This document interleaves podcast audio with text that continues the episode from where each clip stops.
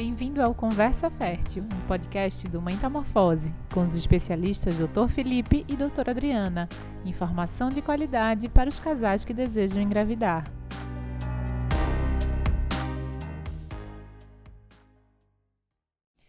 Oi, pessoal, tudo bom? Oi, bom oi. dia para quem nos escuta, para quem nos vê no canal do YouTube. Estamos aqui no sétimo episódio do nosso Conversa Fértil. Tudo bom, Adri? Tudo bom, Oi, Dulce? Felipe. Tudo bem, Adriana? Tudo bem, Dulce? Oi, Felipe. Hoje a gente vai trazer uma temática super interessante, super importante também, né? Que é a doação de gametas e embriões. É, eu tinha, eu sinceramente tinha pouquíssimo conhecimento, né, sobre essas possibilidades antes de ter o espaço metamorfose, antes de conviver com profissionais maravilhosos como vocês.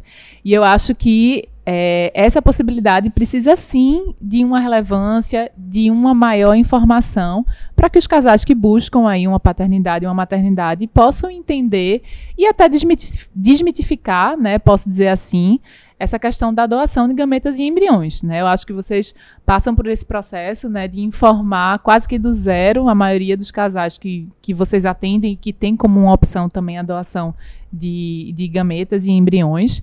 É, e aí por isso que a gente é importante a gente trazer também para o grande público, né, essa, essa informação. Vamos começar perguntando para Felipe e para Adriana o principal, né? A indicação. Quando é que é indicado tanto para o homem ou para a mulher ou para esse casal essa utilização, essa possibilidade da doação? Então, começando pelo homem, é, a principal indicação para a doação de espermatozoide, no caso homem, é quando o homem não tem espermatozoide, Uhum. né? no caso dos pacientes azospérmicos. É, existem pacientes azospérmicos que realmente não têm nenhuma produção de espermatozoide, e aí é, não resta outra opção que não seja a doação de sêmen, né, ou, ou a adoção. A- Aí só uma dúvida, a azospermia você também pode, existe um tipo de azospermia que você pode buscar o Isso. espermatozoide Existem na origem. pacientes azospérmicos que produzem espermatozoide, mas o espermatozoide Ah, não entendi. sai. Esses são mais simples de, de serem tratados. E existem os pacientes azospérmicos que têm uma falha de produção. Nesses, em até 50% dos casos, nós, nós vamos encontrar espermatozoide lá dentro do testículo, então é possível extrair. Mas nos outros 50% dos casos, a gente não consegue achar, e aí realmente é necessária a doação de sêmen. E hoje, eh, vem sendo cada vez mais utilizada a doação de sêmen para pacientes que, mesmo tendo espermatozoide, eles falham múltiplas tentativas de gestação, ou o espermatozoide está muito danificado, um dano alto no DNA espermático, que não é tratável. Então começa a ter essa indicação, não pela falta de espermatozoide, mas pela baixa qualidade do espermatozoide. E no caso da mulher, Adri, me conta, que eu acho que o da mulher, inclusive, é até menos conhecido que o do homem, né? O homem, acho que a gente já viu em novela, a gente já viu em vários casos, né? é Até pela facilidade da doação também, né? O homem é muito mais fácil do que realmente você ter uma doação dali da, da mulher. É, exatamente, Dulce. É, o, o homem não precisa de um preparo, né? Uhum. Não vai ter nenhuma exposição a um tratamento para poder fazer a coleta. E realmente, o que quando a gente vai conversar pela primeira vez sobre óvulo doado com os pacientes, geralmente é isso que a gente escuta. Ah, eu sabia que tinha banco de sêmen, mas existe também banco de óvulo. Né, e isso daí precisa realmente ser divulgado. Nós temos sim a possibilidade de obter óvulo doado quando a mulher também não tem óvulo. A maioria das indicações, da indicação, a maior parte das vezes a indicação vai ser essa, né? Então, co- hoje em dia a gente já conversou bastante aqui sobre questão de adiamento da maternidade e aí que entra o papel da preservação da fertilidade, né? A gente tenta conscientizar muito para que exista o congelamento dos óvulos numa idade em que a gente ainda consiga, então, utilizar os próprios óvulos. Porque se a gente esperar muito tempo, às vezes chega paciente com 43, 44, 45 anos para fazer tratamento, e aí a gente pode não conseguir, por, uma questão de quantidade de óvulos, né? Não que ela não tenha, mas para o tratamento da fertilização. Se a gente tem uma quantidade muito pequena, como é um tratamento em funil, a gente termina não conseguindo embrião. E a, a, a quantidade de embriões alterados geneticamente é, é gigantesca. Isso. Né? A gente vai ter mais de 80% dos embriões alterados, se for numa faixa etária assim, acima de 42 anos. E aí a gente começa a não conseguir um embrião Isso. saudável que vai dar um bebê. E aí a gente tem, então, essa opção é, da, do óvulo doado, que aí a gente pode pegar o- um óvulo de um banco que uma doadora, né, doou e injetar o espermatozoide do marido e depois transferir o óvulo para dentro do útero da mulher. E aí, é, outra indicação seria, por exemplo, alguma alteração genética na mulher que fizesse com que não houvesse a possibilidade de evitar, por exemplo, para o embrião, né, alguma alteração genética nela que vá obrigatoriamente pra, passar para todos os embriões. Então, Mas isso poderia... você, essas alterações genéticas, você sabe, assim, clinicamente ou, por exemplo, o embrião foi estudado e aí viu essas alterações, todos estão com essas alterações genéticas, mais ou menos nesse sentido, ou tem coisas que você já pode determinar? Na verdade, isso é bem raro, sabe, Dulce, uhum. de acontecer. É, mas eh, pode haver alguma mutação genética na paciente, que ela já chegue com a história clínica e isso demande né, um estudo. Ou então, às vezes, paciente que chega com história de aborto de repetição, por exemplo, né, e aí a gente vai fazer um estudo genético no casal e detecta, então, algum problema mais difícil de tratar. Isso. E aí, é, para o casal que vai passar por esse tratamento, né? quais são os processos? Como é que, como é que se inicia? Eu entendo também que é, a indicação é, depende muito de um caminho que foi trilhado, né? Eu entendo que o caminho a ser trilhado é o conhecimento desse histórico desse casal, talvez uma tentativa né, dessa gestação natural e depois e aí a gente chega na doação, é meio que um caminho já que já, já tem um histórico, certo? E aí, quando eles se decidem, né, após o conhecimento, qual é o processo que eles precisam passar? Então, quando a gente fala de casais é, heterossexuais, né, uhum. heteroafetivos, geralmente a, a estrada é mais longa. Né? Então, é você verdade. precisa ter um diagnóstico prévio. Então, no caso do homem, a gente precisa ter um diagnóstico de azospermia, às vezes precisa ter tentado é, extrair espermatozoide, não conseguiu, uhum. às vezes tentou uma fertilização, não conseguiu. Isso. Na mulher é a mesma coisa, né? Precisa às vezes ter um diagnóstico já prévio, ou ter tentado uma fertilização, não ter conseguido óvulo, ou ter conseguido óvulo, o resultado não foi bom. Mas hoje vem crescendo muito uma outra indicação, que é, é das mulheres que querem ter filhos de forma independente, Isso. que é o que a gente chama de produção independente. Esse é, é, atualmente é um grupo muito importante do, de usuários de banco de sêmen, é muito, muito comum mesmo. E é, os casais homoafetivos, né? Tanto os casais homoafetivos masculinos que vão precisar da doação de óvulo, uhum. como os casais homoafetivos femininos que vão precisar da doação de espermatozoide.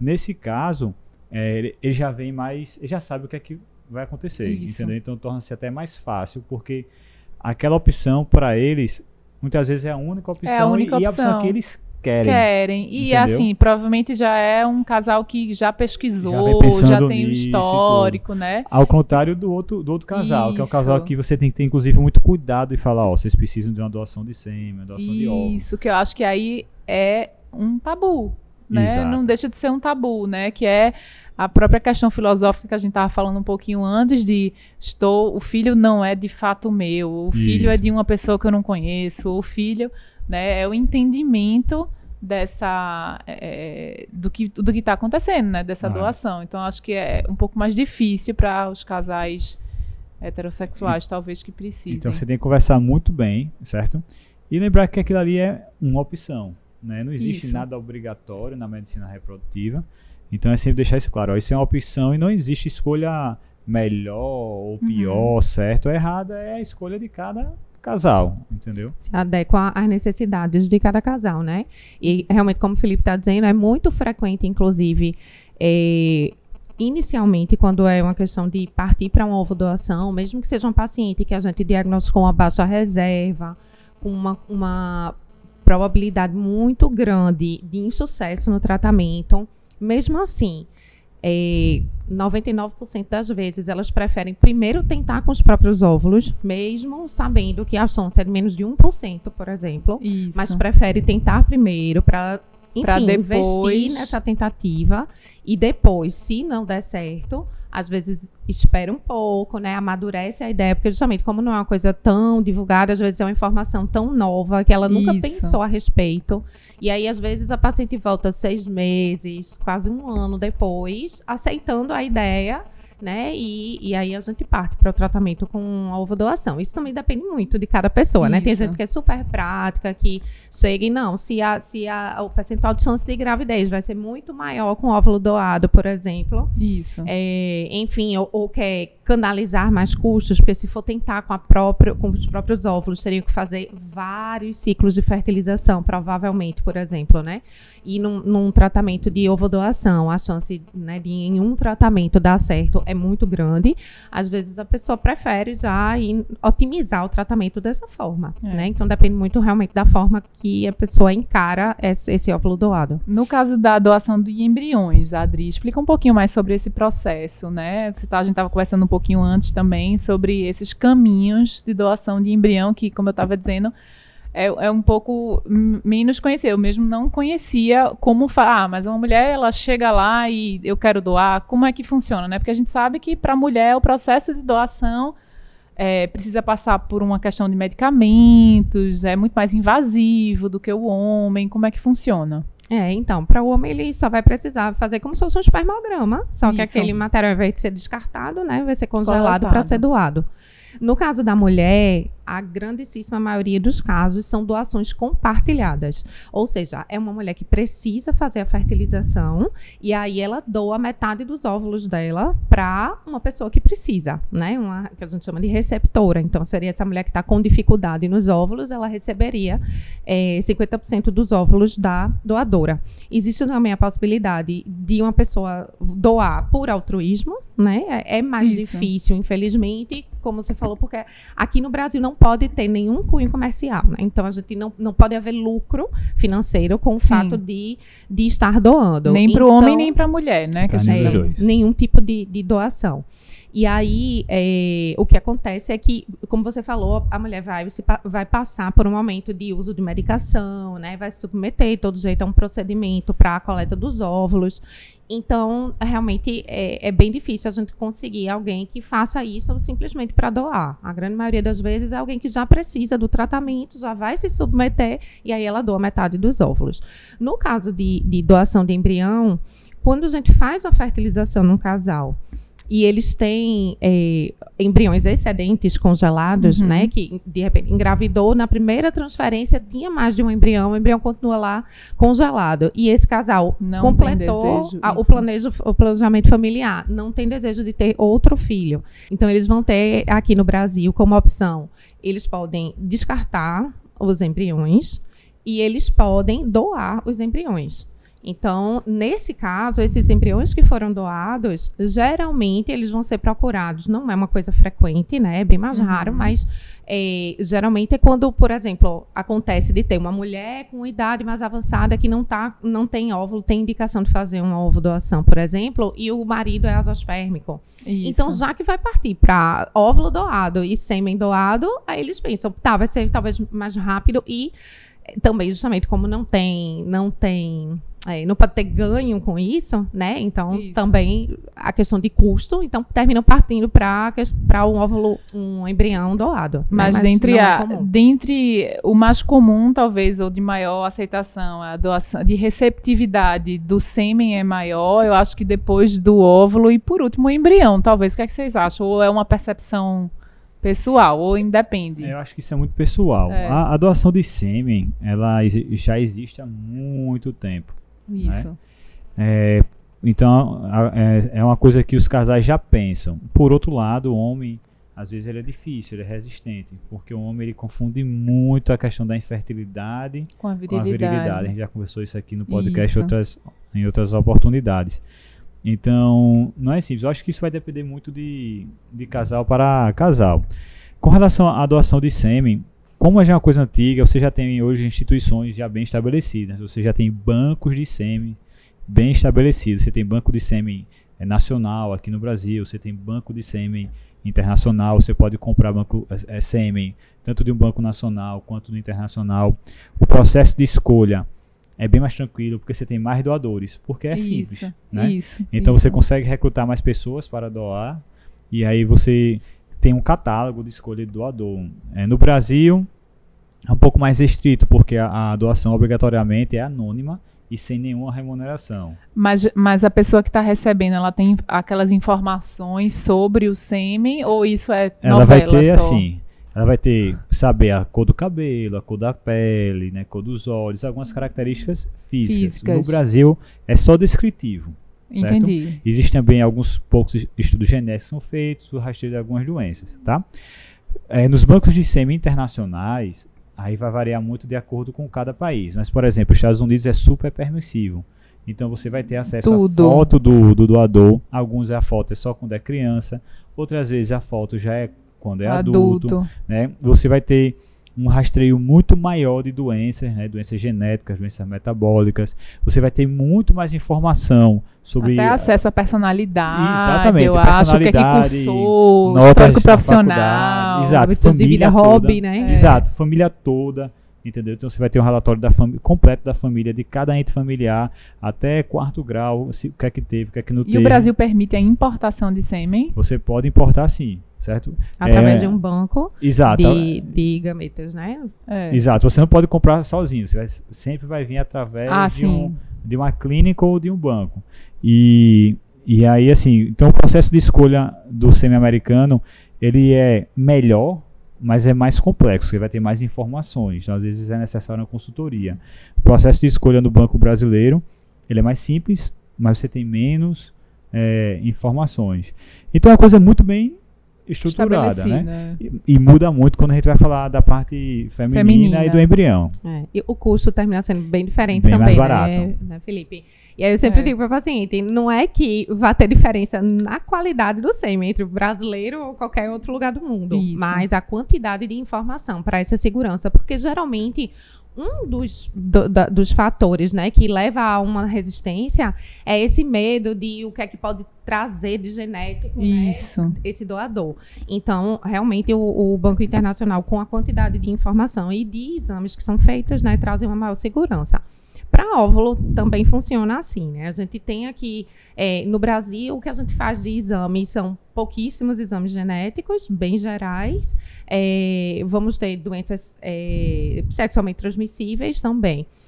Fora, né, como por exemplo no IV da Espanha, né, em Valência, que é o maior centro, a maior referência no mundo em ovo doação, é feito, pode ser feito até teste de compatibilidade, né, entre o, o esposo e o óvulo E que o tá óvulo sendo doado, doado. por exemplo, né? Então, é, eles já fazem um rastreio muito maior e a quantidade de informações também, né? Mas é, é, é- é basicamente nesse sentido, né? A quantidade de informação que a gente tem com relação a- aos doadores. É, é, falando um pouquinho, já que a gente está falando até sobre as diferenças das regras, como é que funciona essa parte é, é, das leis, dessa, dessa questão de doação, né? A gente estava falando até desse da Espanha, por exemplo.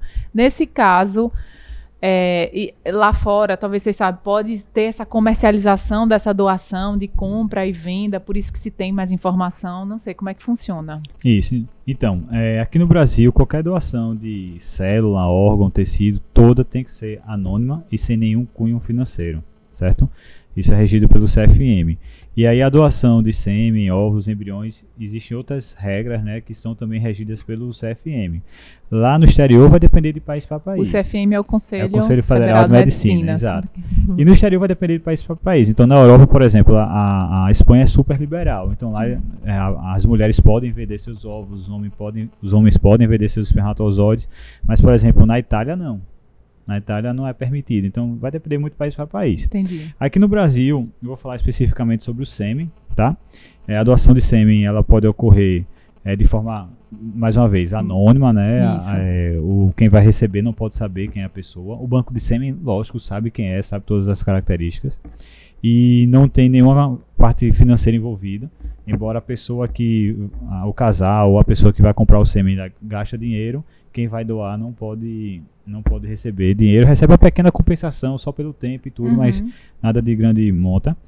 É, pode doar sêmen em homens saudáveis, né, acima de 18 anos e até 45 anos, certo? Isso é um- uma, uma, uma mudança recente, antigamente era até 50 anos, isso vem diminuindo, a gente sabe que quanto o homem mais velho fica, né, maior chance de alterações. E o que é a grande novidade? É, embora seja obrigatório ser anônimo, hoje existe uma exceção, que é o quê? é, parentes de até quarto grau, certo, do homem, podem doar sêmen para esse homem. Então, isso às vezes é um pouco estranho, mas é uma coisa que é, é comum em, algum, em outros países. Uhum. Então, eu, eu tive a oportunidade de ver lá nos Estados Unidos, é, homens que não tinham espermatozoide, que queriam usar espermatozoide dos irmãos, irmãos primos. às vezes do pai, entendeu? Do É, pai. Do pai. Dependendo da idade do pai, até o pai poderia Entendi. doar. E, e aí essa possibilidade existe hoje também aqui no Brasil. Então você, um homem, ele, um homem ele pode receber espermatozoide eh, do irmão, do pai, até do tio ou primo, certo? Até parente de quarto grau.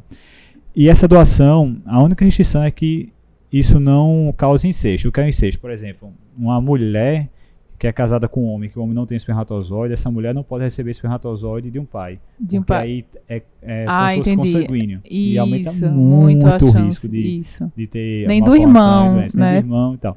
Então, geralmente a Entendi. doação, assim, é um homem recebe Dos homens da dos próprios homens família da família, ou certo? a mulher. Só que isso existe outras questões da, da parte filosófica, religiosa e, e Isso. psicológica que precisam ser debatidas de cada caso, mas é uma possibilidade. Uma possibilidade. E essa é a exceção à doação anônima. Isso. No caso das mulheres, Adri. Então, com, ra- com relação ao que a gente estava falando na Espanha, por exemplo, né, aí pode sim ser a, a- o doador, a doadora, no caso, né, pode sim receber por isso. E a grande diferença, na verdade, né, nos, nos locais onde pode e não pode receber, é que aí, então, lá, como pode receber, eles conseguem ter um banco gigantesco, né? Enquanto Isso. que aqui foi o que a gente estava comentando. Como é, a mulher vai se submeter a todo um tratamento para doar, então, geralmente, ela não, não, não faz isso simplesmente para doar, ela faz porque vai fazer a FIV. E e fora não, né? Então, na Espanha tem muito óvulo e mu- os óvulos de meninos muito jovens que estão, por exemplo, fazendo faculdade e Ai, aí para um ajuda de custo para a isso. faculdade, né? Vai, doa e tem limite, é- é- mas para doar até quatro vezes, por exemplo, entendeu? Porque fica indo, realmente existe esse hábito lá dessa forma, justamente porque as, as normas lá são diferentes, né? Com relação às normas da gente, houve modificação, como o Felipe falou, né, esse ano. É, antigamente, para ser doadora, era necessário que se tivesse no máximo até 35 anos. Agora é, é possível até os 37 ser doadora. É, é, a doação ela deve, te- tem que ser anônima também, mas com essa mesma exceção que o Felipe falou. Agora é possível, é, parentes de até quarto grau, também da mesma forma, tem que ser do lado da própria mulher, porque senão seria, por exemplo, o Isso. óvulo da irmã com o espermatozoide do irmão é consanguinidade, né? Então tem que vir Isso. do- uma mulher do lado dela, é, que seja parente até quarto grau, que não, não implique em consanguinidade. E, é, e aí a gente continua tendo essa possibilidade de ser compartilhada ou não compartilhada, porque houve um período, acho que em 2015, que é, tinha, houve uma, uma restrição com relação a isso e passou uma época que o CFM só estava deixando de fazer doação compartilhada, mas voltou a poder já desde 2017 e a gente está podendo fazer doação mesmo não compartilhada. E aí, em relação ao sigilo, é sempre a clínica ou o banco de, de sêmen ou de óvulos que mantém. Será que- Isso. E aí, será que se a- o pessoal pedir entrar na justiça depois, mais tarde, não, não consegue Depende. saber? Tipo assim, eu quero saber quem é meu pai e minha mãe de verdade, descobriu. Aqui no Só Brasil não, só se Não, houver né? uma mudança de legislação. Agora existem algumas coisas que você, alguns motivos que podem levar à quebra desse, desse jeito. Por exemplo, algumas doenças, que você Doenças, precisa é. saber, é, fazer teste genético e tudo. Mas aí, aí mesmo pode. assim, a gente- eles restringem assim, vamos supor, A o informação você casal não vai saber, né? O médico responsável é que vai ter acesso às informações, entendeu? E Não tem uma outra regra que é importante, que é o seguinte: é, é restrito também o número de nascimentos que podem derivar daquele doador. Porque um doador, por exemplo, a cidade de Recife tem um milhão de habitantes. Ele não pode doar para várias pessoas em Recife, porque senão se aumenta o risco de ter casamento consanguíneo. Então, em uma região de um milhão de habitantes, um doador ou uma doadora pode ter no máximo o nascimento de duas, duas pessoas né, de sexos diferentes daquele, daquele doador. É, tem Então é obrigatório haver É um obrigatório. registro de quem foi o doador com relação ao nascimento da criança. E a, a não ser, por exemplo, uma família é, quer usar o mesmo doador por cinco filhos. Isso pode, porque são irmãos, então Vão, já não vai é, ter o risco de Calma, não consanguinidade. entendi. Uma família, vamos Então, lá. vamos lá. É porque é complexo É isso. É, existe um casal onde o homem não tem espermatozoide, Sim. certo? E aí é, ele pegou uma doação de sêmen e conseguiu ter um filho. e quer ter outro, certo? Ele pode continuar Ah, usando o sêmen do mesmo doador, certo? Quê? serem irmãos Porque- de pai. De forma ilimitada. né? É, assim, porque assim, é da biológico. mesma família, então não tem o risco de consanguinidade. Entendi, entendeu? entendi, O- entendi. O que essa, essa lei quer evitar é justamente isso, é você ter pessoas que têm a mesma origem eh, genética de estarem tendo eh, filhos juntos, que aí tem um risco de consanguinidade, uma coisa muito grave. Entendi. Entendeu? Então assim, é bem, bem regulamentado mesmo. Entendeu? Não é, às vezes a pessoa pensa, ah, eu quero arrumar um doador, posso pegar fulaninho para ser meu doador? Não, não, não é assim. Não pode, É né? totalmente anônimo, é um negócio bem, bem regulamentado. O Felipe falou isso agora, é uma dúvida geralmente das pacientes, né? Quando elas chegam, que querem um banco, por exemplo, por, por uma produção independente, é, ou então um casal homoafetivo, e aí eles perguntam: Ah, eu tenho uma pessoa, eu conheço uma pessoa, um amigo meu que disse que doaria para mim. Pode? Pode, mas aí o nome dele vai entrar no registro da criança. É, Eles Ah, podem ele ter seria- uma combinação entre eles. vai ser o pai, né, Ele não assim. vai ficar, enfim, né? Não vai, não vai exercer a função de Exigir, pai. é. Mas no registro da criança, se é conhecido, ele vai ter que ele assina os documentos também de tratamento e tudo. Se for para ser exclusivamente no nome só da mulher, tem que ser anônimo. Em regra geral, eu acho que existe uma preferência mais por banco, né? Ou Isso. muita gente opta por. Muita gente chega com esse desejo e quando a gente comenta, da, da- eh, explica, É. né, como é que ocorreria, aí geralmente eles optam por fazer através de banco anônimo mesmo. Até porque o banco, principalmente os bancos internacionais, dão tanta informação que você se sente seguro. Entendeu? Talvez, e, e talvez eles façam um estudo, Sim. né? De tudo já. eu Muita acho que é coisa. mais. Não é 100% porque não existe estudo 100%, não existe, Isso. não existe, tá? Mas assim, são muitas informações, é muito interessante. É tanta informação que, como eu disse, às vezes é necessário inclusive uma consultoria. Porque o casal, é, ou a pessoa, né, a mulher no caso, ela vai escolher, ou eles vão escolher baseado nas características físicas, mas tem todo o restante. Né? É. Tem a questão genética, a questão familiar, que tudo isso tem que ser avaliado. E É. o Banco de Sêmen Internacional permite essa avaliação. O nacional, as informações, como eu disse, são mais restritas. É, é, mas eu acredito que acho que precisa ser mais desenvolvida e, e falada muito mais a parte feminina, né? Porque eu não sei se é uma percepção minha, mas eu acho que talvez seja mais corriqueiro problemas com o lado feminino ou não. Ou não. Olha, eu tô, olha, eu sendo preconceituosa. Olha a, a ideia geral, a ideia, né, a de ideia geral, né? É a gente que se culpa sempre de tudo. Não, é como eu falei no começo, assim, vem sendo cada vez mais frequente ao longo do tempo, pelo fato de estarmos adiando muito a maternidade. Isso, isso. Mas, comparando com a utilização de banco de sêmen, é similar. de jeito nenhum. Similar ou se usa mais banco, né? É, É, Usa-se muito banco. Banco de sêmen é disparado mais comum. Disparado É. mais comum. e de maior aceitação, né? Eu acho que falta o que Então. falta de fato, talvez a informação mesmo. Com relação à aceitação, eu, eu, assim, o que eu vejo no dia a dia é que é, varia Ah. completamente. Não tem como você dizer é, um percentual, assim, porque é muito da cabeça do casal, Isso. sabe? Eu já vi, é inclusive um casal que, que eu acompanhei junto com o Felipe, eu não sei se ele vai lembrar disso, mas é, eu, eu lembro assim que eu achei lindo, porque o, ma- o marido chegou no dia da, da consulta, quando a gente falou sobre banco, aí existia, ele era azospérmico, existia a possibilidade de fazer a microdissecção, né, que seria essa extração dos Isso. espermatozoides, caso tivesse, com 50% de chance de ter. Inclusive, ele já tinha tido um filho antes de outro relacionamento. E aí, é, mas assim, geralmente quando isso acontece, a gente conversa sobre- com o casal sobre se eles querem também já deixar é, espermatozoides de banco reservados para caso não tenha espermatozoide do esposo, Isso. a gente já pegar aqueles óvulos a fresco e já injetar então com banco. Porque E- influencia o tempo disso, né? Por exemplo, o tempo que Influencia o vai tempo, esperar. Influencia que a vai- questão de você congelar o óvulo, depois ter que descongelar para poder é, utilizar o sêmen. Então, acaba sendo um procedimento a mais, com o Entendi. risco de, de perda de alguns óvulos né, no descongelamento e questão de custo também. Isso.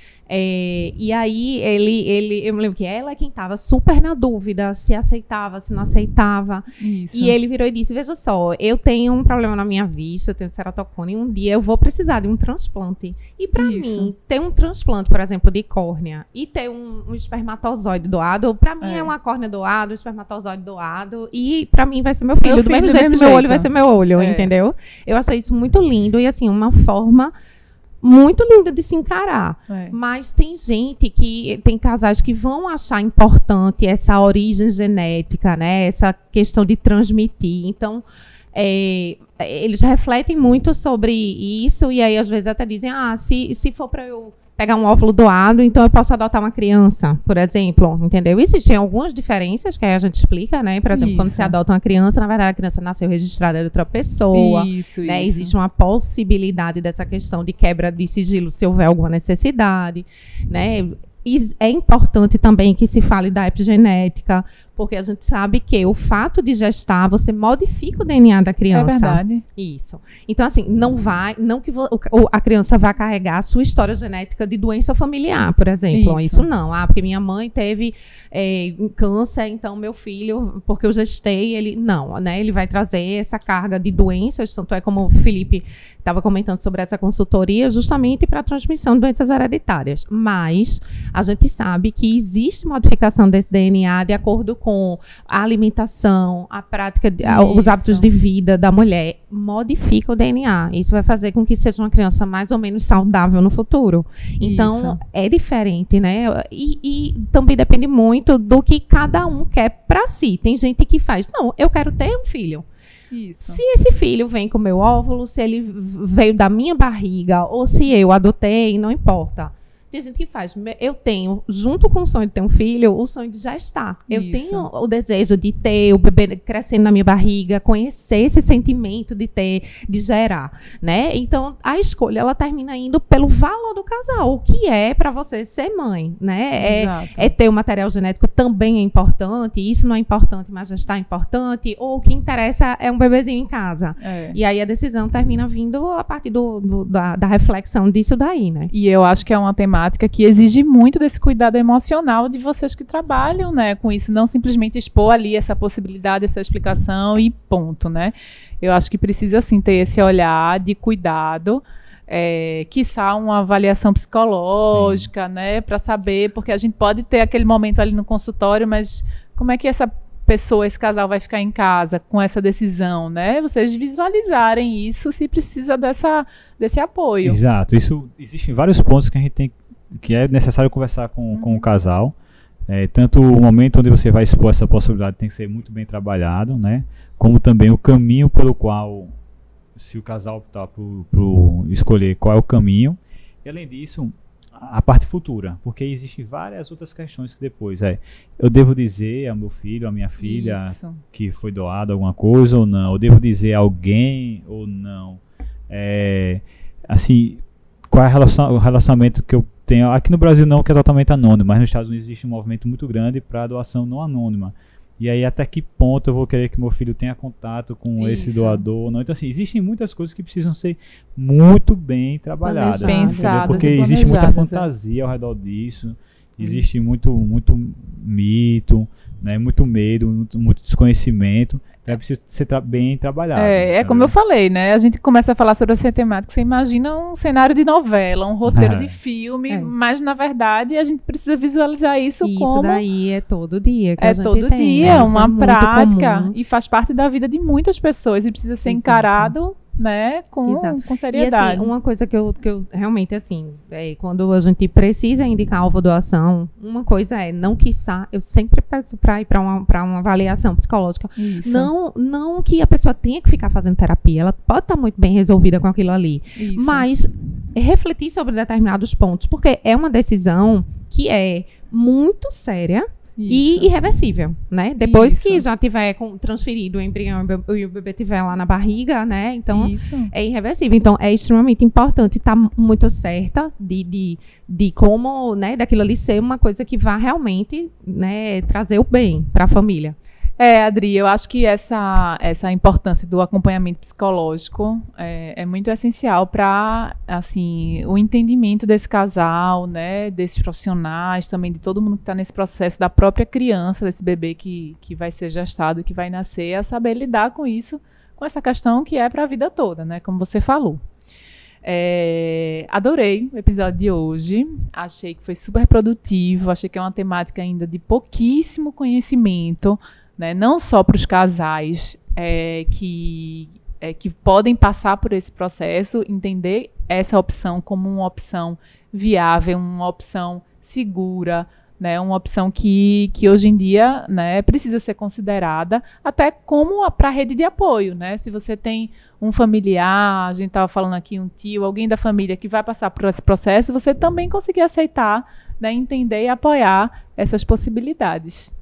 Certíssima, Dulce. É, é, é como a questão da preservação de fertilidade, né? Que Isso. a gente termina tendo muito, é, muita gente chegando no, né, em determinado momento que perdeu né, o tempo de ter feito, por exemplo, essa preservação, simplesmente falta de informação. Né? E alguns casais que decidem ter filhos, a mulher tá, já está mais velha, por exemplo, e não imagina essa possibilidade, só imagina que ah, uma mulher de 45 anos pode, tá, pode ter um bebê com problema, por exemplo, e de repente desiste, não sabe dessa possibilidade, né? isso, né? Então, isso. até porque é, é um assunto, estava falando, é um assunto muito tabu, né? Assim, não preservação, doação, tudo. Então, às vezes, não é uma coisa que você tem numa roda é, é nem de amigos, né? Exato. Então, por exemplo, eu estava com uma amiga que não, com 39 anos, eu vou começar a pensar em engravidar. Eu que trabalho com isso, eu fiquei assim, ó.